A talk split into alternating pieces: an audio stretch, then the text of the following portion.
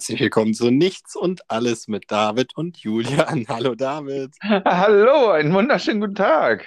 Ja, wir haben ja gedacht, gedacht wir machen noch mal so einen äh, kleinen Abschluss, bevor wir in die Sommerpause gehen, liebe Zuhörer, ähm, und wollen noch mal so ein bisschen das Jahr Revue passieren lassen.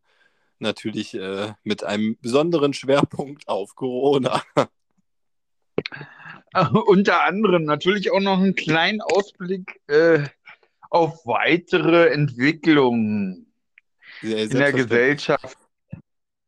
Ja, ja, und auch auf dem Planeten, was eventuell sich weiterentwickeln wird, noch so ein bisschen anschneiden, hatten wir auch noch vor. Genau, aber erstmal vorab die ähm, relativ gute Nachricht. Äh, gerade kamen ja die ersten Prognosen rein zur Landtagswahl in Sachsen-Anhalt und die AfD ist nicht stärkste Kraft geworden, sondern hat irgendwie 22 Prozent und die CDU 36 Prozent. Also ähm, ist da schon mal Entwarnung gegeben, dass äh, Deutschland politisch komplett abdriftet. Nur mal so am Rande. Oh, das ist schon mal erfreulich zu hören, definitiv. Also. Ja, da waren ja schlimme Vorahnungen im Raum. Gell? Da haben ja viele Leute gedacht, uiuiuiui, ui, ui, ui, das gibt was heute.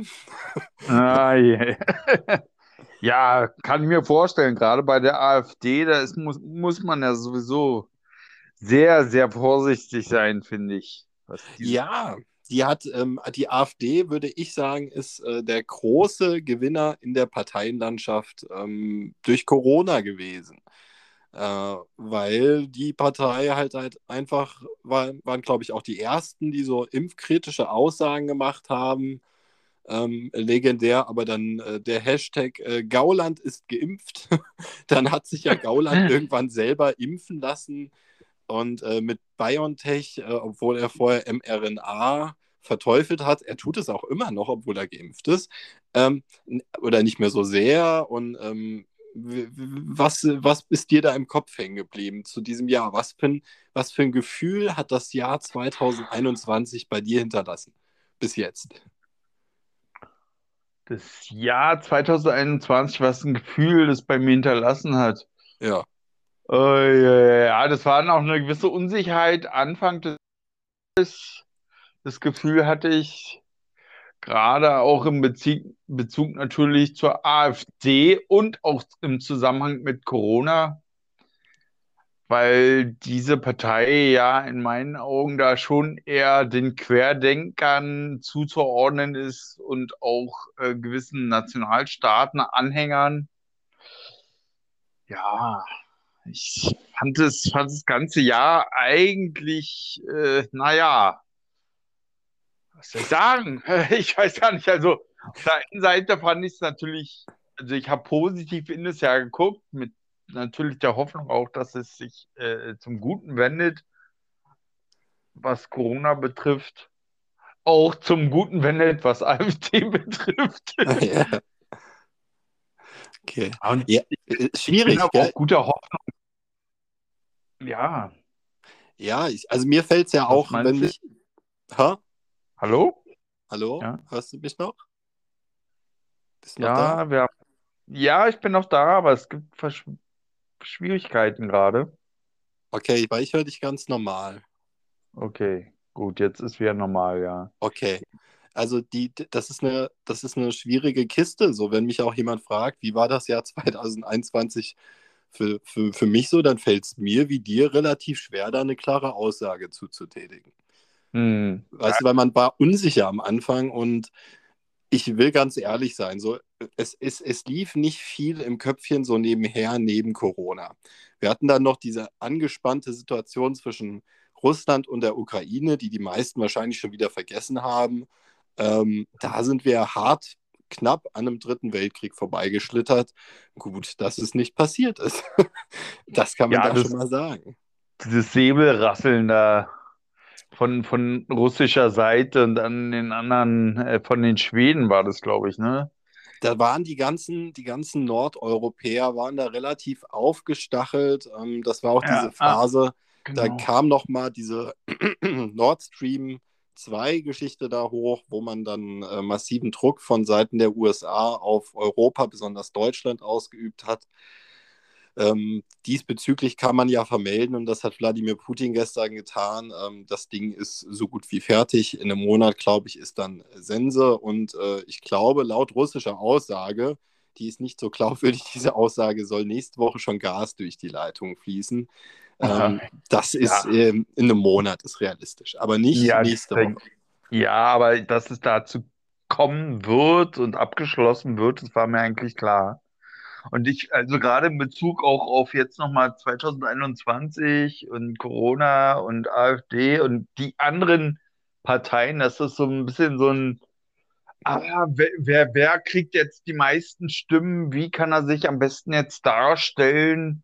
Weil wir haben ja jetzt auch nochmal äh, äh, die Bundeskanzlerin Wahlen, also Bundeskanzlerwahlen quasi, kann Bundestagswahlen, Landtagswahlen, ich weiß es gar nicht.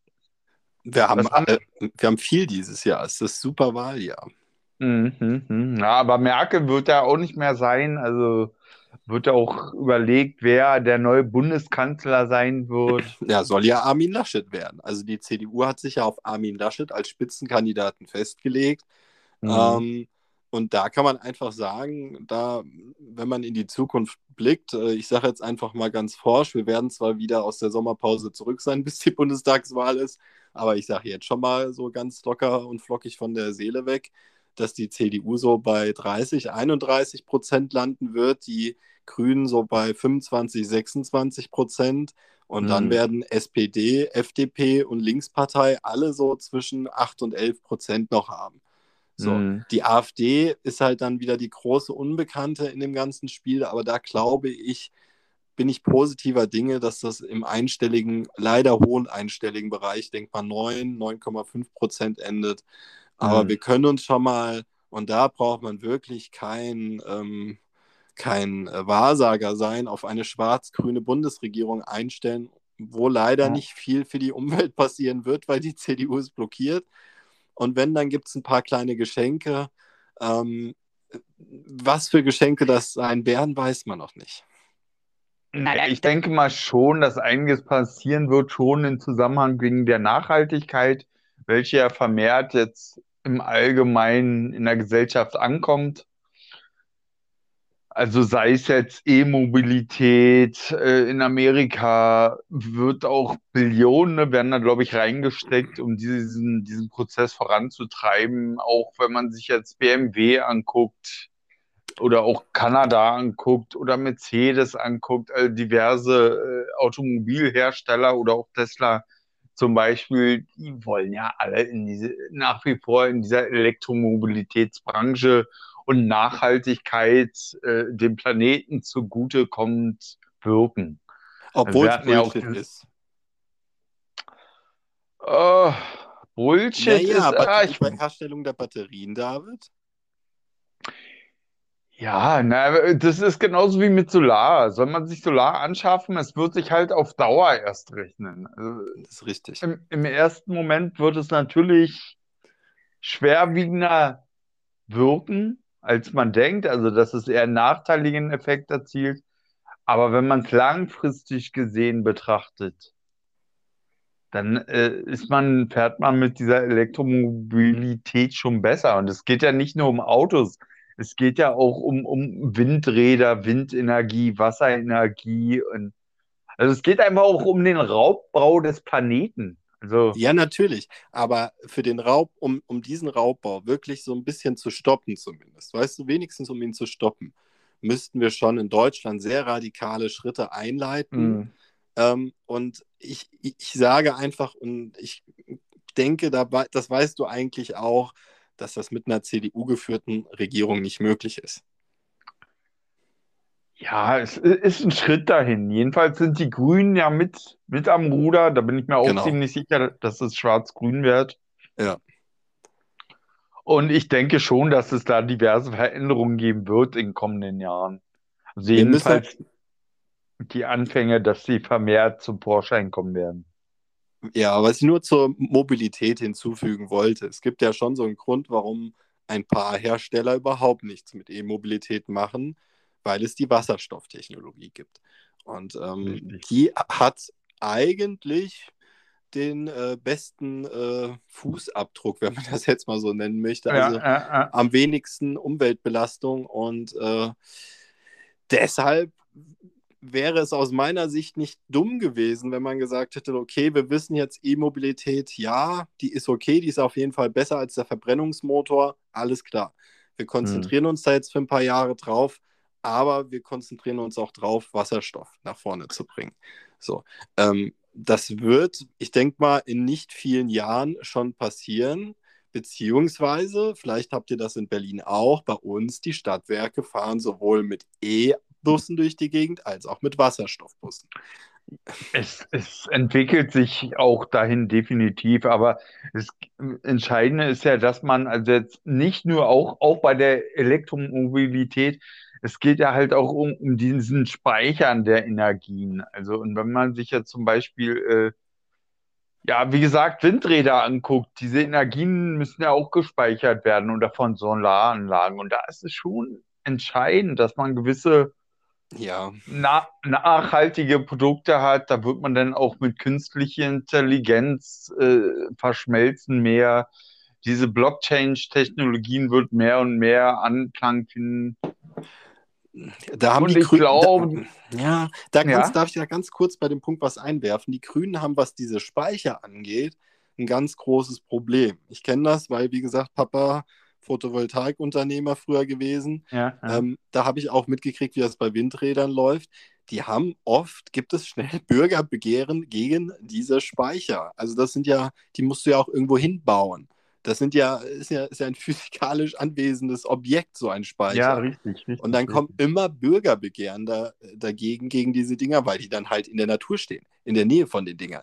Und meistens sind das dann relativ geschützte Bereiche, irgendwelche Waldbereiche, weil darf ja nicht zu nah ans Dorf ran und so oder an die Städte. Und äh, dann werden diese Projekte ganz oft nicht realisiert. Das darf man nicht vergessen. Wir stehen uns bei dem Ausbau erneuerbarer Energien ganz oft selbst im Weg. Und ähm, da muss auch ein Umdenken stattfinden. Wir müssen Ja, die, ja, man kann nicht definitiv. A sagen, aber B nicht wollen, weißt du? Das geht Ja, nicht. ich, ich, ich glaube, es gibt, es wird immer irgendwelche Gegner geben. Man muss dann nur das Verhältnis betrachten, halt, wie viel Gegner einer gewissen neuen Technologien äh, da sind und wie viel Befürworter. Und die Mehrzahl wird, denke ich, auch schon äh, äh, im, im Zusammenhang zum Beispiel, was die AKWs Fukushima, diesen Vorfall betrifft, Ja, äh, einfach diesen Schritt gehen, weil es einfach sicherer ist. Dass es da ja, gewisse Gegner gibt, ja, die demonstrieren und sagen, oh, das ist ja alles scheiße und doof für die Vögel und für die Natur. Da werden dann irgendwelche Windräder erfunden, wo dann nicht so lange Flügel verwendet werden. Da gibt es ja auch schon neue Entwürfe. Aber ganz wegfallen wird es nicht. Und ich finde es auch wichtig, äh, dass, dass es diese äh, kritischen Stimmen gibt. Also da hatten wir ja damals auch diese Geschichte mit äh, äh, bei den Maskengegnern, äh, wo Attila Hildmann war, wo man dann auch sagte, ey, ey, ey, fass mir jetzt an den Kopf. Aber gut, es ist dennoch wichtig, ja. Also, dass man dieses äußert und dass man sich gemeinsam dann bestmöglich entwickelt. Und ja, und das hat halt gefehlt in diesem äh, letzten Jahr schon 2020 und halt im mh, Jahr 2021. Da haben wir ganz viele Leute auf dem Weg verloren, also als Gesellschaft. Und ähm, viel mehr mh, Leute verloren, glaube ich, als es in den letzten Jahren der Fall war. Aber wir haben sie nicht verloren, weil die Gesellschaft äh, aktiv gesagt hat, ihr seid doof, sondern weil wir es als Gesellschaft nicht geschafft haben, so zu kommunizieren, dass es für jeden verständlich war. das hast du schön gesagt. Und das ist, glaube ich, auch ein ganz, ganz wesentlicher Faktor, dass man einfach dieses äh, vernünftige und geistreiche Kommunizieren untereinander, dass es vermehrt stattfindet und vor allen Dingen auch mehr Transparenz an den Tag legt, damit man genauer weiß, welche Vorgänge ablaufen und dann einfach auch sich an den Tisch setzt, äh, Stichwort UN, Ja, und, und einfach, und einfach vernünftig miteinander redet. Und sich nicht, also wenn man jetzt in Israel guckt, da hatten wir jetzt auch vor kurzem noch diesen Konflikt, diesen Krieg. ja. Israel, Palästina, wo, wo dann, glaube ich, die Ägypter äh, äh, sich da so ein bisschen als Vermittler eingeschaltet haben, damit sie dann auch wieder miteinander besser kommunizieren, besser zusammenleben und auch äh, Zukunftsperspektiven aufbauen, um gemeinsames Miteinander zu bewerkstelligen. Richtig, und das hat ja Und gut das ist geklappt jetzt. Richtig, genau, genau. Und, und dieses sollte aber eben nicht nur in Israel und Palästina sein, sondern es wird zukünftig meiner Meinung nach im Allgemeinen weltweit vermehrt stattfinden. Und äh, die Digitalisierung ist da in meinen Augen auch ein wichtiger Schritt Ja. dorthin, dass man einfach weltweit untereinander sich besser austauschen kann, eine größere Transparenz hat, äh, ja, und auch weniger Korruption einfach möglich ist. Ja, also wir können auch sagen, und da möchte ich gerne nochmal auf Israel zurückkommen. Israel ist, und ich bin sehr zufrieden damit, wie sich gerade alles in Israel entwickelt, weil in Israel ist es ja zu dieser eigentlich absurden Situation jetzt gekommen, dass äh, sowohl die Linken als auch die Rechten, als auch äh, die Konservativen und die Liberalen und die, und ganz wichtig, und die Araber alle Mhm. zusammen eine Koalition geformt haben, Ja, damit ja. Netanyahu nicht weiter Präsident ist. Kann man zwar jetzt sagen, ist ein bisschen kindisch, aber ist egal. Mir geht es eher darum, da sitzen jetzt mal wirklich alle politischen Richtungen in einer Koalition zusammen. Und ich weiß nicht, ob es das in irgendeinem Land auf dieser Welt schon mal gegeben hat. Und äh, Chapeau Israel, kann ich an der Stelle nur sagen. Ja, finde ich auch sehr gut. Finde ich sehr gut, ist ein guter Schritt und äh, zeigt auch gut auf, dass man einfach gemeinsam miteinander agieren muss. Also rechte, Richtig. linke. Richtig.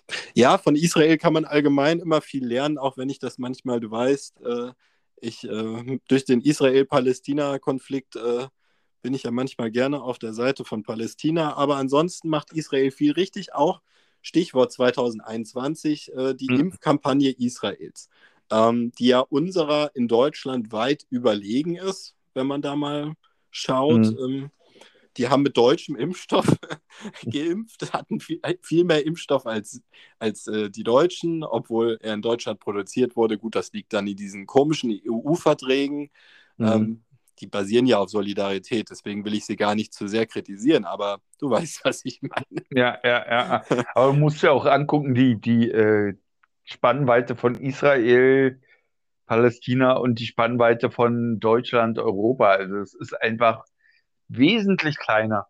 Ja, natürlich, natürlich. Aber man muss halt einfach äh, bekennendermaßen äh, sagen, die haben jetzt, glaube ich, 60 Prozent ihrer Bevölkerung geimpft. Gerade steigt die Zahl der Impfungen wieder tatsächlich. Das Mhm. liegt aber hauptsächlich an den Impfungen von 12- bis 18-Jährigen, äh, 16-Jährigen, Entschuldigung. Die 16-Jährigen durften ja vorher schon.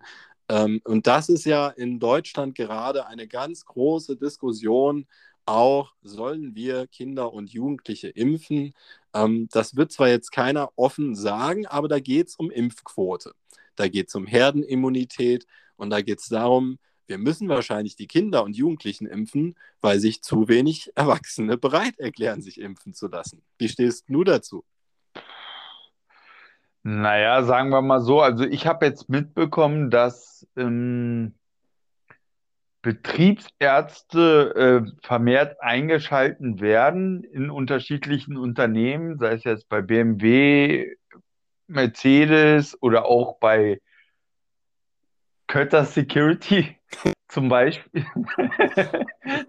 Ja, Nee, auch da werden, äh, äh, gibt es Hausärzte, die ähm, diesen Impfstoff zur Verfügung stellen wollen und auch natürlich die Mitarbeiter schützen wollen, das Beste fürs eigene Unternehmen wollen und dem Menschen dann auch oder dem Mitarbeiter dann auch dieses anbieten. Ähm, was die Impfquote und Herdenimmunität trifft und den Kindern ist es natürlich, sein, bleiben wir einfach realistisch, ja. Also wenn, wenn wir zur Welt kommen, wie viel Impfungen bekommen die Babys? Wie viel Impfungen bekommen wir? Und äh, sei es Sechs, jetzt soweit ich weiß. Ja, genau, sowas äh, sechs oder sieben oder sowas, also Pflichtimpfungen. Es gibt's also schon, ist eigentlich nichts Neues, dass man Ja. Kinder impft, aber es ist natürlich kritisch zu betrachten, da ja diese Corona-Impfstoffe noch nicht so, äh, ja, äh, über Jahre existieren, damit man sie länger erforscht hat. Eventuelle Nebenwirkungen sind zwar schon zutage gekommen, aber es ist halt noch nicht so wie bei den Pocken jetzt zum Beispiel.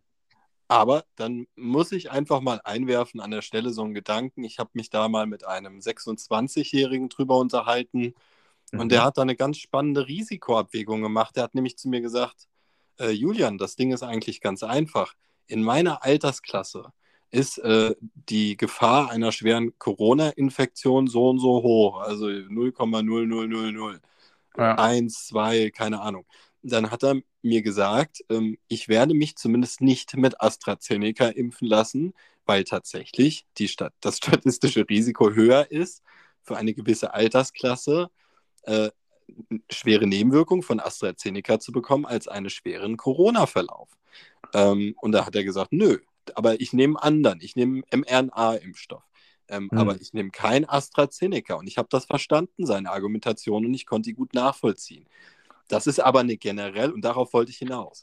Wir haben dieses Problem generell in der Altersgruppe unter 40, dass, Hm. dass wirklich äh, die, die Anzahl der schweren Verläufe statistisch gesehen halt wirklich nicht hoch ist. Und ähm, äh, sie ist schon ein bisschen höher als bei den unter 20-Jährigen, keine Frage, aber mm, weißt du, das ist auch Ja, viel, viel, viel, ähm, wir müssen die Quote erfüllen. Und da muss ich dir sagen, Solidarität können auch schon 12, 13, 14, 15, 16-Jährige. hm. Das mögen viele Leute verwerflich finden, wenn ich das so sage. Aber das ist so ein Ding, da müssen wir gesellschaftlich durch. Und ähm, ich, was spricht dagegen, den Kindern und Jugendlichen vielleicht nur die halbe Menge des Impfstoffes zu spritzen, wenn man weiß, dass die Immunreaktion wesentlich krasser ist als bei Erwachsenen? Da ist die Frage, ob das Immunsystem nicht vielleicht sogar stärker ist. Also ich bin kein Mediziner, aber von Jugendlichen, die sind im Wachstum, die haben noch, die stehen noch im vollen Saft, kann man Ja, ja, sagen. deswegen ja. ist die Impfreaktion ja stärker. Das ist ja, Ja. Die, die Theorie dieser Impfreaktion ist ja die, ähm, sprechen wir mal von den mRNA-Impfstoffen, weil ich denke, die werden die meisten jetzt kriegen, die das hören. Ähm, Wer sich mit AstraZeneca impfen lässt, äh, wird, ja, da gibt es diese freiwilligen Nummer jetzt, äh, mal kurz Schluck, einen Schluck trinken. Moment. Alles gut. Mhm. Ja, aber, aber ja, ja, Entschuldige, erzähl, ich wollte nicht unterbrechen. Alles gut. Ähm, du kannst dich ja wieder freiwillig mit AstraZeneca impfen lassen, auch als unter 60-Jähriger. Ich kenne auch viele, die es gemacht haben. Ist halt immer die Frage. Ist jetzt, äh, wir sind in einer Zeit, wo es jetzt nur noch einen Monat, denke ich mal, wird es sein und dann werden alle relativ zügig auch einen mRNA-Impftermin bekommen. Da läuft aber auch sehr viel Propaganda im Hintergrund gegen die mRNA-Impfstoffe. Ähm, muss ich als alter Russland-Freund leider sagen, die sind, kommen aus Russland. äh, also ja, muss ich offen sagen. Ja, ich bin immer ehrlich, also muss ich Ich auch das auch. ehrlich sagen. Ähm, Mhm. das ist, da gab es ja diesen Fall, wo YouTuber angeschrieben wurden von einer Agentur, offensichtlich mit Kontakt nach Russland, um äh, den BioNTech-Impfstoff schlecht zu machen. Da wurde sehr viel Geld geboten, sehr, sehr viel Geld und ja. Ja, ich glaube, dass die Leute einfach mal realistisch bleiben sollten. Und äh, wenn, wenn man etwas Neues dem Körper zufügt, anfügt, einnimmt, egal wie man es nennen will, ich hoffe, ihr wisst, was ich meine, dass man dann einfach schon im Verhältnis von 1 zu, nehmen wir Deutschland, 85 Millionen, man wird natürlich auch Nebenwirkungen haben. Ja, die hat man aber bei jedem Impfstoff. Das Ding ist einfach, wir kriegen es jetzt nur mit, weil jetzt werden halt ganz viele Leute parallel mit einem Impfstoff geimpft. Wir achten extra auf die Nebenwirkungen des Impfstoffes. Die Leute werden darauf hingewiesen, wo sie die Nebenwirkungen melden können. Das ist ja sonst nicht der Fall. Sonst weiß Ja, das ja das- kein Schwein. Ja, aber das wird da auch immer so hoch gepusht und so ein Klimbim drum gemacht. Also da wird ängstigen, jagen sich die Leute quasi selber Angst ein. Also, wenn man jetzt einfach nur guckt, okay, da sind 50 Millionen jetzt geimpft und wie viele Nebenwirkungen gab es davon? Ja. Also da braucht man einfach nur die Augen aufhalten und so ein bisschen klar denken, finde ich. Und dann sieht man, ey, lass von 50 Millionen, lass es 1000 sein. Was ist das? Also ich kann, ich kann mich noch entsinnen, wo, wo Corona gerade angefangen hat und es richtig populär wurde, sage ich jetzt mal. Und dann, und, und dann die Leute, ja, 0,01 Prozent, es findet doch gar keinen Anklang und das ist doch Quatsch, warum sollte man sich impfen? Und jetzt, wo dann mhm. geimpft wird und man deutlich sehen kann, dass es einen Vorteil bringt, schwenkt man dann über auf diese 0,00001% Nebenwirkung. Ja, natürlich. Ja, so funktioniert der Mensch, David. Und ähm, ja. wir müssen auch einfach drüber sprechen, was sind die Gründe, warum lassen sich jetzt doch Menschen impfen? Lassen sich die Menschen jetzt wirklich impfen wegen der Krankheit oder weil sie keinen Bock mehr haben, sich testen zu lassen, weil sie in den Urlaub fahren wollen? Ähm, weißt du, da ist viel Unehrlichkeit mit dem Spiel. Da geht es ja. viel, viel, nicht um die Sache. Ähm, ich habe mich impfen lassen. Ich bin ein moderner Jünger. Ähm, ah, sind wir schon zwei? ja, sind wir schon zwei. Gell? Wir haben beide die erste Spritze drin. Ähm, und äh, bei mir geht es halt einfach um so ein bisschen auch berufliche Ehre, wenn ich das mal so nennen darf, weil als Erzieher, ich habe die Abschlussprüfung übrigens bestanden. ähm, yeah, super. Yeah. ja, ich muss jetzt noch mein zweites Staatsexamen praktisch machen, also mein Anerkennungsjahr und dann bin ich fertig. Äh, hm. Mit meiner zweiten Ausbildung, ich habe ja nicht genug kriegen können vom Ausbildung machen. Ähm, Ach, eine Akte machst du auch noch ganz locker. Ich ich sagen. Aber das gehört für mich im Beruf dazu, mich impfen zu lassen, weil das ist sonst krampfig und ähm, ja, gehört ja. einfach dazu. Also bei uns in der Klasse sind, glaube ich, insgesamt nur drei Leute, die noch nicht geimpft sind. Hm. Man muss aber auch gucken, welche, äh, äh welche, also es sind mehrere Gründe, denke ich. Einmal diese Schutzgeschichte, dass man sich sicherer fühlt. Des Weiteren wird es sein, dass man sagt, oh, ich will jetzt reisen, ich will in Urlaub, mich kotzt es an, diese ganzen Corona-Zusammenhänge. Ein dritter Grund wird sein, oh, ich will jetzt wieder zu Freimarket oder normal einkaufen gehen. Und ja. darum halt gewisse Impfungen stattfinden.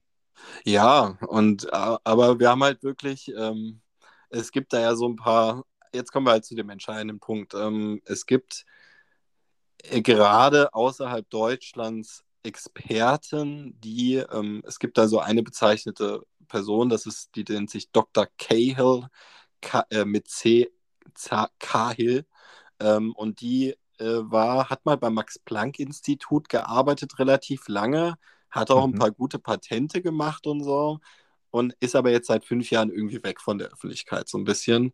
Und okay. die hat sich hingestellt und hat gesagt, ähm, alle, die die mRNA-Impfstoffe gekriegt haben, werden innerhalb von fünf bis zehn Jahren sterben. Irgendwie sowas. Ähm, und das verunsichert die Leute.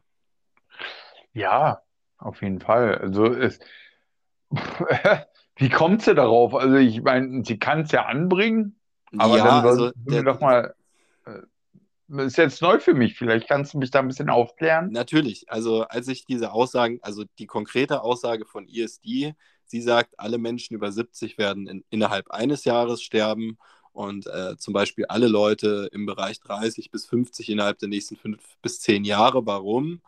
Ähm, es gibt einige Wissenschaftler, die behaupten, darunter leider auch wirklich anerkannte Wissenschaftler, ähm, es gibt genügend Gegenstimmen, keine Sorge. Ähm, das, ein, das ist, ich weiß nicht, wie das genaue Wort ist, ein, ich will nichts falsch sagen, ein Zytokensturm, ich keine Ahnung, wie der Begriff genau heißt, also praktisch mhm. eine übertriebene Immunreaktion des Körpers auf Kontakt mit äh, Coronavirus-Varianten. Und ähm, weil die sagen auch, alle Organe würden davon befallen werden. Und als, es gibt leider nur ein Argument, was diese Leute bringen. Und dieses Argument kann man aber relativ schnell aushebeln. Es also geht darum. Glücklicherweise, nicht leider, ja, sondern also, Ja, also diese Frau, Dr. Cahill und alle anderen Experten, die diese Behauptung in den Raum gestellt haben, beziehen ihre Daten aus einer 2012 Studie, mit einem DNA, wohlgemerkt nicht mRNA, Ja, ja. ähm, Testreihe mit Affen und Mäusen. Und ähm, dabei sind damals alle Mäuse und alle Affen gestorben. So sagte zuerst mal Dr. Cale und so weiter, so sagen es auch die anderen Experten. Es, wurden, es gab aber Stellungnahmen von diesen Leuten, die damals diese Studien durchgeführt haben. Die haben gesagt, Leute, Versuchstiere werden häufig getötet, wenn die Studien fertig sind. Deswegen Mhm. hat auch keiner überlebt von denen. Ähm, ja, scheiße, tut mir leid, dass ich da jetzt lache, aber. Nee, ja, nee, aber es ist äh, so banal, wie es jetzt klingen mag. Gell? Das muss man, also ähm, du musst einfach sehen. Und ähm, ich habe das salopp rübergebracht und vielleicht steht Dr. Cale jetzt in einem, in einem besseren Licht. Noch jetzt noch die Zusatzinfo, die Frau hat dieses Jahr eine rechte Partei gegründet. Vielleicht macht das Ganze jetzt wieder ein bisschen mehr Sinn. Ja, Weißt du? es also ist halt dieses äh, Maskengegner, AfD, Genau. Leugner, recht, rechter Flügel, das spielt da halt mit rein. Also irgendwas Kommt ist da mir so. passiert seit 2020, was auch Menschen, die eigentlich relativ vernünftige Leute bis dahin noch waren.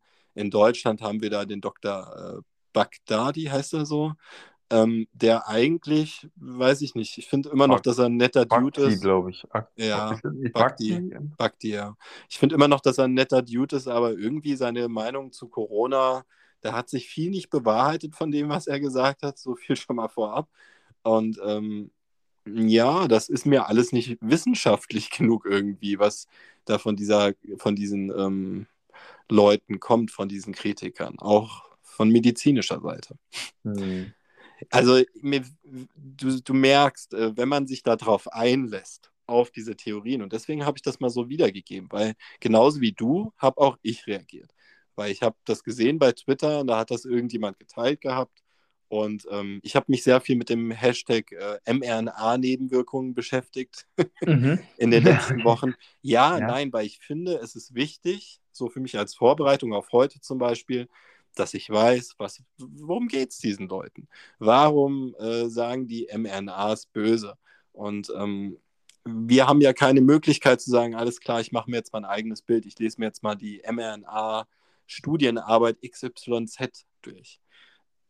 Das heißt, wir sind in einer Situation, wo wir Leuten vertrauen müssen, blind vertrauen müssen, so ein Ich wollte gerade sagen, das hängt viel mit Vertrauen zusammen und Ärzten vertraut man eigentlich schon, sagt man so. Natürlich gibt es da immer irgendwelche äh, schwarzen Schafe, sag ich mal, die, die den, wo man denkt, juhu, da ist alles toll und da weiß man dann aber, okay, es ist es eben nicht. Es kristallisiert sich dann zum Ende raus, aber es ist halt echt eine Vertrauenssache. Also, Ja, absolut. Ähm, und wir müssen halt Menschen vertrauen, auch wenn es schwerfällt, die eventuell in der Vergangenheit auch schon mal falsch lagen.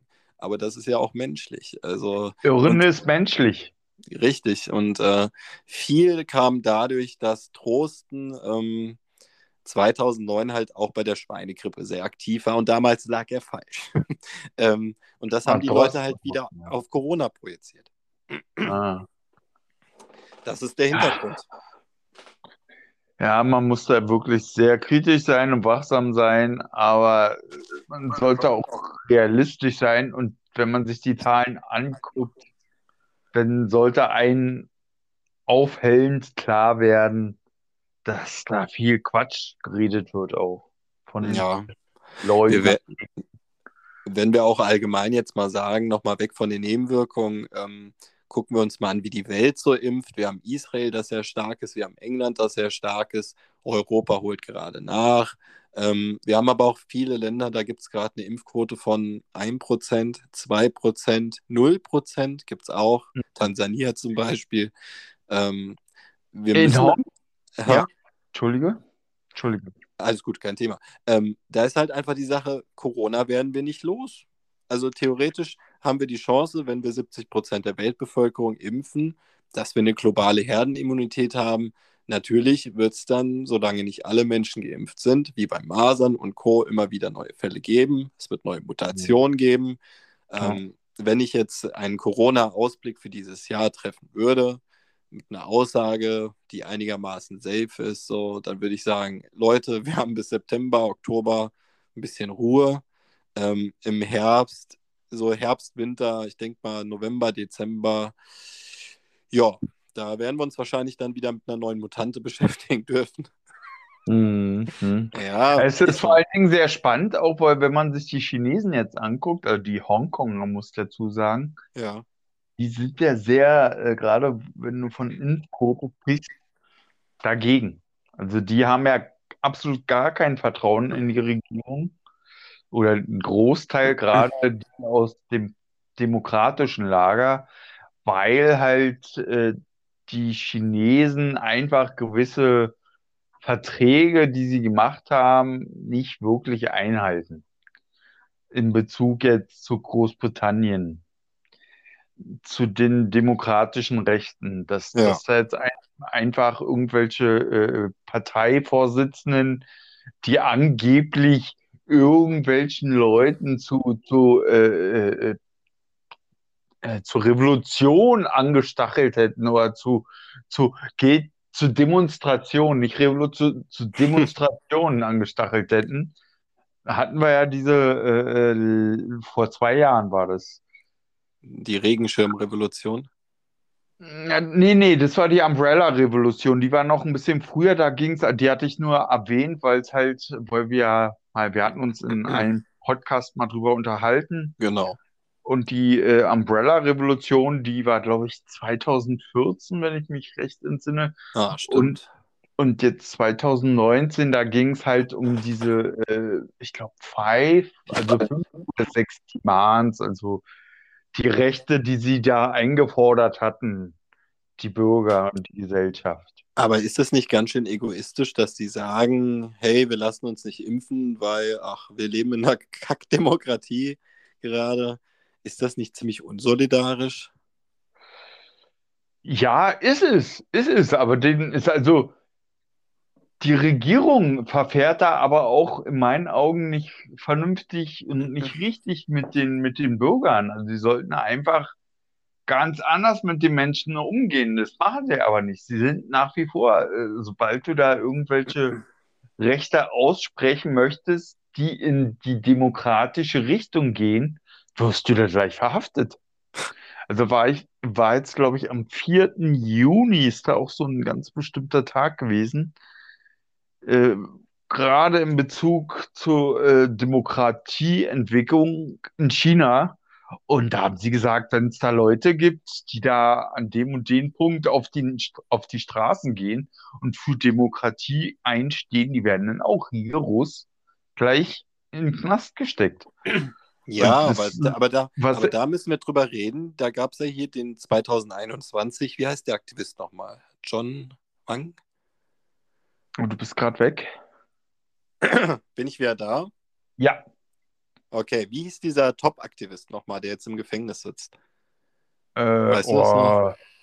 Also es gibt diesen IY, der war ein ganz großer Aktivist und dann sprichst du diesem, von diesem Jungen wahrscheinlich. Ja, ja. IY, der ist ja dann geflüchtet nach England und der pendelt dann immer zwischen Deutschland und, und England, glaube ich, weil er es so als seine Heimat anerkennt, kommt aber ursprünglich auch aus, ich glaube, Hongkong war das. Und, und hat da auch eine super Dokumentation, auch auf YouTube äh, hochgeladen, aber die werden halt auch verfolgt. Und dieser Jungen, oh, mir fällt der Name jetzt mir nicht ein. Nicht. Mir auch nicht. Aber ähm, weißt du, worauf ich hinaus möchte? Das war alles sehr, ähm, am Ende ging's, hat er eine sehr, also aus meiner Sicht, äh, egoistische Entscheidung getroffen. Nämlich er hat sich ja gestellt gehabt damals sogar und hat dann freiwillig, nimmt er jetzt drei Jahre Gefängnis oder wie lange das war in Kauf, um einer mhm. größeren Strafe zu entgehen. Und also mir, und das, und das bitte nicht übel nehmen, liebe Hongkonger Aktivisten, aber das war mir alles ein bisschen zu weich. Ja, aber was sollen sie machen, weißt du? Also, und es, es ist ja dennoch human, dass man sich dann äh, ans Tageslicht traut quasi und sagt, ey, gut, ich stelle mich denen und zu, um zu zeigen, ey, ich mache jetzt kein äh, Waffen, setze ich ein oder Versuch, hier irgendwelche Brandanschläge oder dergleichen zu machen, sondern versuchen, den humanen Weg zu gehen.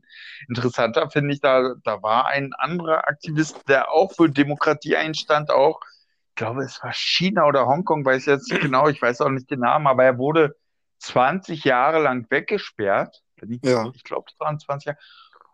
Und nur weil er sich halt für Demokratie richtig stark gemacht hat und die Leute halt äh, äh, ja, so angeheizt hat in diese Richtung. Und der ist jetzt rausgekommen und hat aber nach wie vor oder ist dafür eingestanden, hat gesagt, nee, nur weil ihr mich jetzt ins Gefängnis gesteckt habt, habe ich trotzdem meine Meinung, stehe nach wie vor für Demokratie weiterhin ein und werde damit nicht aufhören.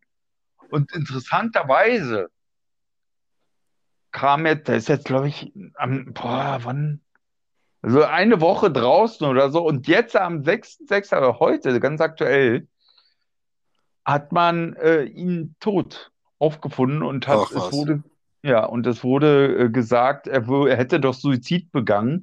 Also, ja, natürlich. Genau, exakt, natürlich. Ähnlich wie im Falle Epstein. Ja, okay. Dass er halt so sich aufgehangen hätte, angeblich. Ah je. Also, und da ist es dann schon, wenn ich jetzt auf diesen jungen Aktivisten überschwenke, sicherer, denke ich mal, sozusagen, gut, ich stelle mich jetzt hier und gehe auch gern nochmal im Bau für die drei Jahre, aber ich stehe dennoch für Demokratie ein. Was ich in dem Zusammenhang ganz groß fand, was ich nochmal erwähnen möchte, ist, dass Europa und Amerika sich in China zur Demokratie bekannt haben und haben gesagt, okay, ihr verbietet es jetzt, dass die Chinesen oder die Hongkong, ah, es tut mir leid, dass ich jetzt nicht äh, die ganzen Daten, Details im Kopf habe. Alles gut. Ich habe es mir auch nicht aufgeschrieben, ich rede jetzt völlig frei. Also, und ähm, die haben sich an der Seite der Hongkonger gestellt und haben gesagt, gut, wir unterstützen nach wie vor die Demokratiebewegung und auch der George, äh, George sei schon, Joe Biden. Ach, der George Bush, Mensch. Der ah. George, ja, ja der, der hat halt auch gesagt, gut, Trump hat irgendwie äh, oder 40 äh, Unternehmen abgezogen aus, abgezogen aus Hongkong und er hat jetzt wieder dafür gesorgt, dass 50 Großunternehmen sich da wieder aufbauen. Also, okay. in meinen Augen definitiv der Wandel, den China noch anerkennen muss, dass dieser demokratische Weg der einzig richtige ist für die Freiheit der Menschen. Und, und wir wollen einfach auch alle miteinander arbeiten und das weltweit. Also die Menschen müssen endlich mal mehr und mehr erwachen und verstehen, dass wir ein gemeinsames Miteinander leben müssen, wollen und sollen. Wie siehst du die Entwicklung mit China sonst insgesamt? Wird das wieder mit dem Westen zusammenkommen oder? Es ist momentan noch recht schwierig. Also die, die zicken noch ganz schön rum um es kurz zu sagen. Die Chinesen, also die chinesische Regierung zickt schon extrem rum. Äh, wobei, also wenn, wenn ich mir jetzt die, die ähm, Beziehungen, die wirtschaftlichen Beziehungen angucke zwischen Europa und China, wird Europa da einen ganz großen und vermehrten Einfluss haben, auch was Menschenrechte betrifft. Okay, glaubst du wirklich oder? Ja, tatsächlich, definitiv. Okay. Es passiert auch. Also, und, und äh, die Chinesen sagen ja auch, ja, äh, die zeigen dann öffentlich, ja, wir sind doch gar nicht so schlimm. Äh, da gibt es ja auch diese ja, Konzentrationslager, will ich mal jetzt schon sagen, für Moslems. Die Uiguren, ja. Und, und die sagen, das ist doch alles gar nicht so dramatisch wie, wie es immer nach außen dargestellt wird. Aber auf der anderen Seite wollen sie dann halt auch, dass, dass, dass, ja, lasst uns unser Brei kochen, unsere Suppe und äh, ihr habt euch nicht einzumischen. Also das ist, in meinen Augen zicken sie rum, aber sie müssen anerkennen, dass sie einfach mal im demokratischen Sinne weltweit, global mit allen zusammenarbeiten müssen. Ja, und man muss aber auch China einfach zugestehen, äh, wenn wir so mal so einen Zukunftsausblick insgesamt machen, was den Einsatz von Technologie angeht, ist äh, China Vorbild, muss man einfach sagen. Und die haben jetzt in der Corona-Krise gezeigt, was äh, digital möglich ist. Ähm, die Corona-Krise ist ein Moment, wo wir Bewegungsprofile brauchen, um auch wirklich ähm, die Corona-Fälle aktiv verfolgen zu können. Und das haben die Chinesen auf eine Art und Weise gemacht und auch die Eindämmung des Virus dann am Ende, obwohl sie am Anfang schwer fahrlässig vorgegangen sind, weshalb sich der Virus überhaupt erst ausbreiten konnte. Aber am Ende haben sie wirklich gezeigt, was sie können. Ja, aber es ist dennoch sehr radikal, also extrem radikal. Also ich, ich glaube, die Hongkonger haben jetzt heute sechs Neuinfektionen Ja, und davor hatten sie tagelang ganz gering oder tagelang auch gar keine Infektion, trotz sehr geringer In Impfwilligkeit. Äh, und wenn sowas denn passiert, dann wird auch rigoros gleich ein ganzer Hauser Block oder ein ganzer Bezirk abgesperrt. Also da wird dann, ja, Grenzen werden, sind da sehr hart. Ist so, funktioniert aber die richtige Eindämmung. Ja? Also, wenn wir Ah, sowas. aber die Freiheit wird eingeschränkt. Das muss man, man muss immer die Balance finden der Dinge. Ich meine, guck dir Deutschland an, guck dir Europa an. Und dort sicherlich gibt es auch Tote, ja. Und, und, und, und schwere Fälle. Aber wir entwickeln uns zum Guten hin, denke ich. Und wir sind gerade auch, was Impfstoff und Umgang mit Corona betrifft, auch ein gutes Vorbild. Ja, absolut. Ja, mir geht es nur darum, ähm, ich würde gerne Australien als Beispiel bringen. China ist Ja, vielleicht nicht das beste Beispiel. In Australien, wenn da ein ja. Fall ist, Beispiel in Sydney, dann sagt Mhm. die äh, australische Ministerpräsidentin, alles klar, Leute, ihr bleibt jetzt alle erst mal zwei Wochen zu Hause in dem Bereich. Ähm, und damit hat sich dann die Laube. Dann sind die Fälle wieder weg, nichts kann sich ausbreiten, fertig. So, also das ist ja dieses Ding, wo, wo ich sage, äh, wenn wir jetzt mal von der, wir haben jetzt eine kurze Corona-Pause, wie würde ich es machen, wenn ich Bundeskanzler wäre? Ich würde sagen, wenn wir wieder merken, die Zahlen gehen hoch, wir legen mal das ganze Land für zwei Wochen still und danach machen wir wieder alles auf. Dann haben wir aber zumindest mal zwei Wochen einen Break gesetzt, wo das Virus jetzt nicht weiter fröhlich durch die Gegend hüpfen kann, anstatt das zu machen, was wir gemacht haben. Ähm, ganz viel Verschlimmbesserung, ähm, ganz abstruse, schlechte Regelungen und Sicherheitsvorkehrungen für Schulen, Kitas, äh, eine Zumutung für Schüler, für Lehrer, für Erzieher. Das muss man einfach Ja, offen und ehrlich sagen. Dass da keine Luftfilter sind, immer noch in den Schulen in Deutschland, ist ein Skandal, ist absurd, äh, kostet nicht viel und äh, versteht kein Schwein, warum das nicht der Fall auf jeden Fall bin ich voll auf deiner Seite. Man sollte ähm, ähm, schon gewisse äh, äh, Regelungen finden, aber ob es denn nicht zu sehr einschränkend ist, also ich meine jetzt gar nicht fürs Individuum, sondern wenn man jetzt von der wirtschaftlichen Seite das her betrachtet, ist es denn nicht vielleicht zu sehr einschränkend, zu kritisch? Also aus den zwei Wochen werden dann halt mal schnell zwei Monate. Ja. Also es ist sehr schwierig und da würde man halt tatsächlich, vielleicht ist es am sinnvollsten, die Außengrenzen erstmal dicht zu machen. Halt nicht im kleinen Für Sinne zwei Wochen. äh, ja, und dann europaweit zum Beispiel. Ja, und dann halt muss halt auch in Europa, wenn man gemeinsam agiert, mal zwei Wochen niemand sich groß bewegen. Dann müssen die Leute halt einfach, wenn sie nach Europa einfliegen wollen, einen PCR-Test vorweisen können. Bitte keinen Schnelltest, weil wie sich herausgestellt hat, wie gesagt, 70 Prozent ist, glaube ich, mittlerweile die Trefferquote von Schnelltests. Also bei ganz vielen, es gab ja diesen Fall, ich weiß gar nicht, in welcher Großstadt das war, wo ein Hm. junger indischer Mann indischer Student wieder zurückgereist ist mit der Doppelmutante, daran Du gestorben ist. ha ha hackst gerade ein bisschen. Okay, geht's jetzt wieder? Hörst du mich? Nee, nee, nee, Nee? immer noch sehr. Okay, wir warten einfach Jetzt äh, mal langsam wieder, kurz. ja. Ja, bin ich wieder da? Hallo? Hörst du mich? Test, Test, Test. Kurze Unterbrechungspause. Wir sind gleich zurück. Herr Schröder? Ja, da ist er Hören wieder. Sie mich? Ja, da bin ich wieder. Okay, Du alles auch. klar, super. Keine Ahnung, woran es liegt. Mein Internet äh, läuft gut. Ich habe es gerade mal getestet. Äh, wer weiß, ist ja auch wurscht. Aber solange du mich wieder hörst. Auf jeden Fall, dieser junge indische Mann ist gestorben an der Doppelmutante und äh, Mhm. war negativ getestet worden bei seiner Einreise. Ein paar Tage später war er tot.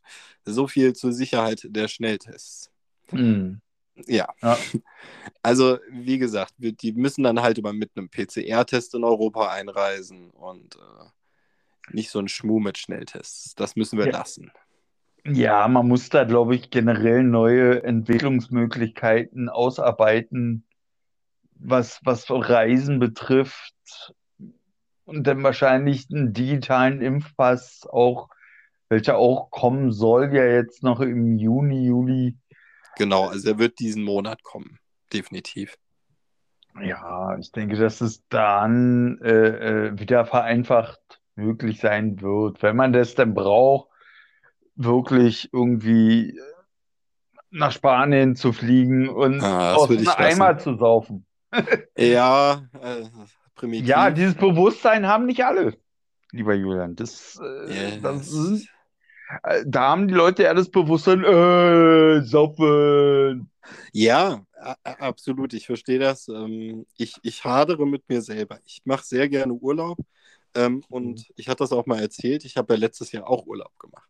Ja, Ähm, ja. Ich, da habe ich ja erzählt, da waren wir in Dänemark auf so einem Militärgelände, wo so ein Mhm. Campingplatz ist, komplett abgeschieden. Äh, jeder zehn Meter nach links und rechts zu seinem äh, Camping-Nachbarn. Das war voll okay. Da gab es aber in Dänemark auch noch keine Maskenpflicht. Das war sehr weird damals. Ähm, das war super komisch für mich. Ähm, da waren wir zwei Wochen und das war gut. Sowas könnte ich mir Mhm. wieder vorstellen für dieses Jahr. Ja, ne, warum auch nicht? Also ich denke, wenn man gewisse Abstandsregeln, wenn es denn zu ex diesen Extremen kommt, dann sind halt die Abstandsregeln sinnvoll. Und wenn du sagst, in Dänemark haben sie zwar keine Masken getragen, aber der Abstand zwischen mir und meinem Partner oder Nachbarn ist halt so groß, dass die Wahrscheinlichkeit einer Ansteckung unter Null fällt. Na, das ist eher die Mentalität. Also äh, du musst gesehen, die, ähm, man spricht immer von so einer ähm, Privat-Intimsphäre-Bereich, den ein Mensch hat. Mhm. Und ähm, der ist bei den äh, Nord nordischen Ländern noch mal größer als bei den deutschen. Also wir stehen Mhm. dann irgendwie, wenn wir uns allgemein unterhalten, irgendwie einen Meter auseinander, äh, die dann statistisch 1,25 Meter oder so. Das heißt, die sind von vornherein schon nicht so eng miteinander und bei vielen Dingen vielleicht auch ein bisschen weniger gesellig. Ähm.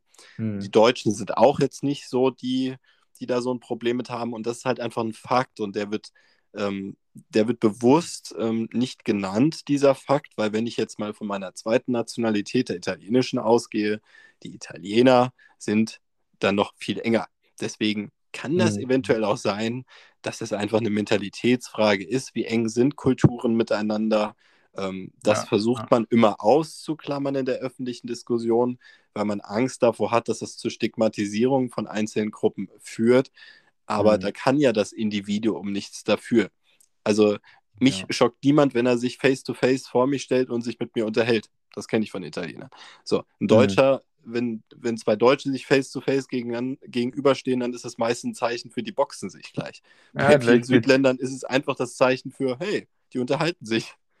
Ja, okay. Ja, das ist es wohl, also wie du sagst. Also Ja. die. Aber äh, ich sehe gerade, wenn ich auf die Zeit gucke, dass es schon wieder fast vorbei ist, unsere Stunde. Ja, was wollen wir? können die Leute jetzt nicht so entlassen. Wir können ja jetzt hier nicht äh, Sommerpause machen, ohne einen Ausblick in die Zukunft gegeben zu haben. Genau, genau. Deswegen darauf will ich auch nochmal an. Oder wollte ich nochmal noch angehen.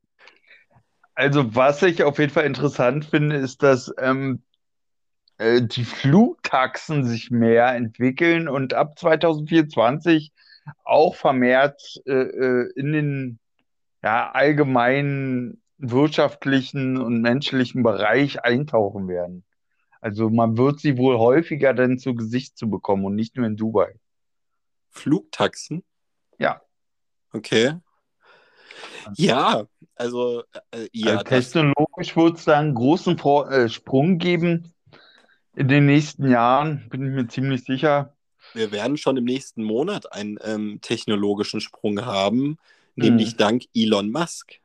Ähm, hat kaum jemand auf dem Schirm, das äh, Projekt Starlink steht endlich nach vielen, vielen Jahren und nach tausenden Satelliten, die in dem, ins Weltall geschossen wurden, ähm, kurz vor seiner Vollendung. Und äh, Starlink wird es schaffen, die ganze Welt mit ins äh, Internet. ins Internet zu bringen, nämlich mit einer Gigabyte-Leitung, wenn man sie bezahlen kann.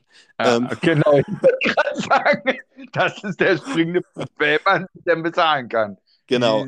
Preise aber, sind recht hoch. Genau, aber da hat auch Google dieses Jahr, das war auch das Jahr vom ähm, Projekt Loom, so heißt dieses Projekt, habe ich noch nie erwähnt. Das sind im Prinzip äh, Ballons, die Google kostenfrei über vielen afrikanischen Ländern, aber auch gerne mal über Inseln steigen lässt in einer Höhe von 1000 Metern. Mhm. Und äh, die sind mit Satelliten verbunden und die Leute haben dadurch schnelles Internet umsonst. Und ähm, das wird immer mehr ist gefördert von Google, wie gesagt, und ist ein ganz tolles Projekt. Wobei, wenn wir uns äh, die Vergleiche zwischen dem Netzausbau in Afrika und Deutschland angucken, müssten diese Balance eher über uns schweben. Ja, ja Na, sorry. wenn es weltweit passiert, also definitiv, es wird einen großen Schritt nach vorne geben, was die Technologie betrifft. In kürzester Zeit und in den nächsten Jahren wird es auch noch vermehrt, da wird, werden mehr ähm, ja, Hologramme wird man vermehrt sehen.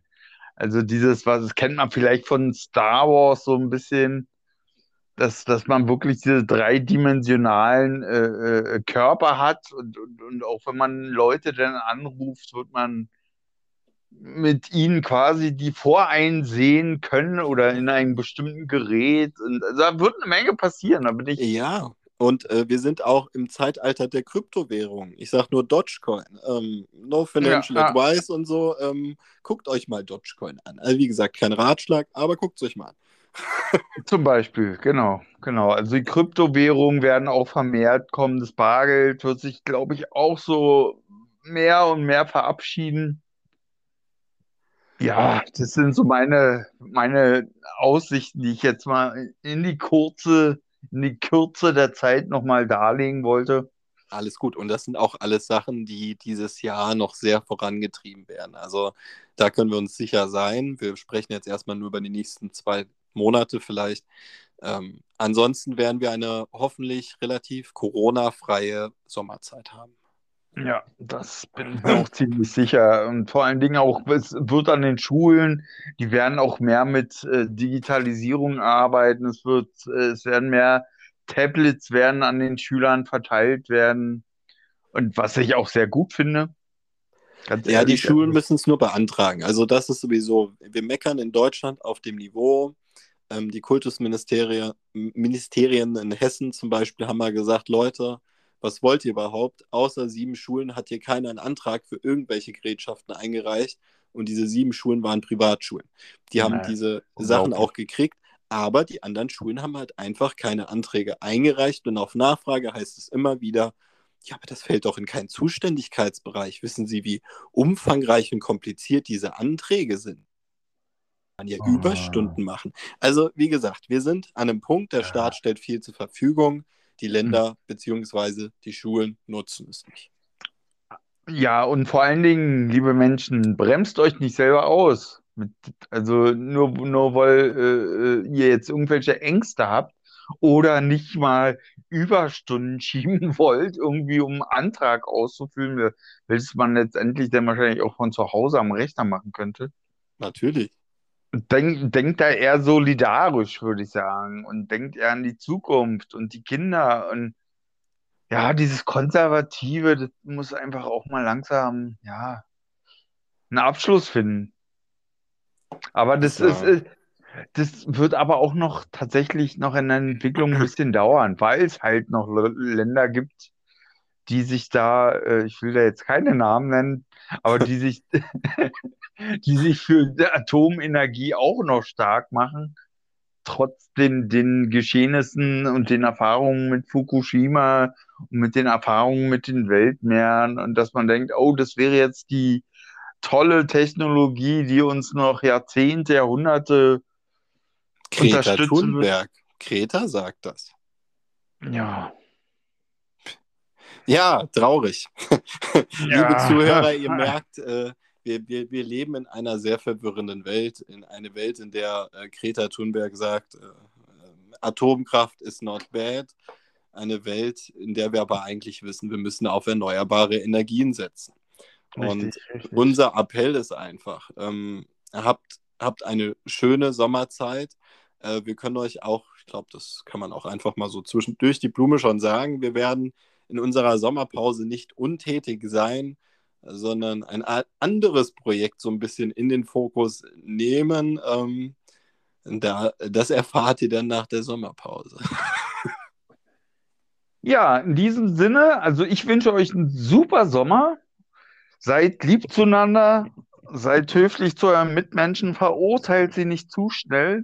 Bedenkt immer, dass sie ein, in einem ganz anderen Universum des Bewusstseins sind als ihr höchstwahrscheinlich. Und seid einfach liebevoll zueinander und unterstützt euch in dem Entwicklungsprozess und hemmt euch nicht. Das hast du schön gesagt. Äh, ja, dann äh, auch von mir, habt einen geilen Sommer. ähm, vielleicht geht ihr auch mal ein bisschen demonstrieren oder so für was Sinnvolles, für etwas, nicht gegen etwas. Und äh, ja, wir hören uns dann bald wieder. Und wenn irgendwas auf dieser Welt passiert, was uns unter den Fingernägeln brennt, dann werden wir selbstverständlich da sein. In diesem Genau. Sinne. Habt eine gute Zeit, Leute. Bis dann. Tschüss. Ciao.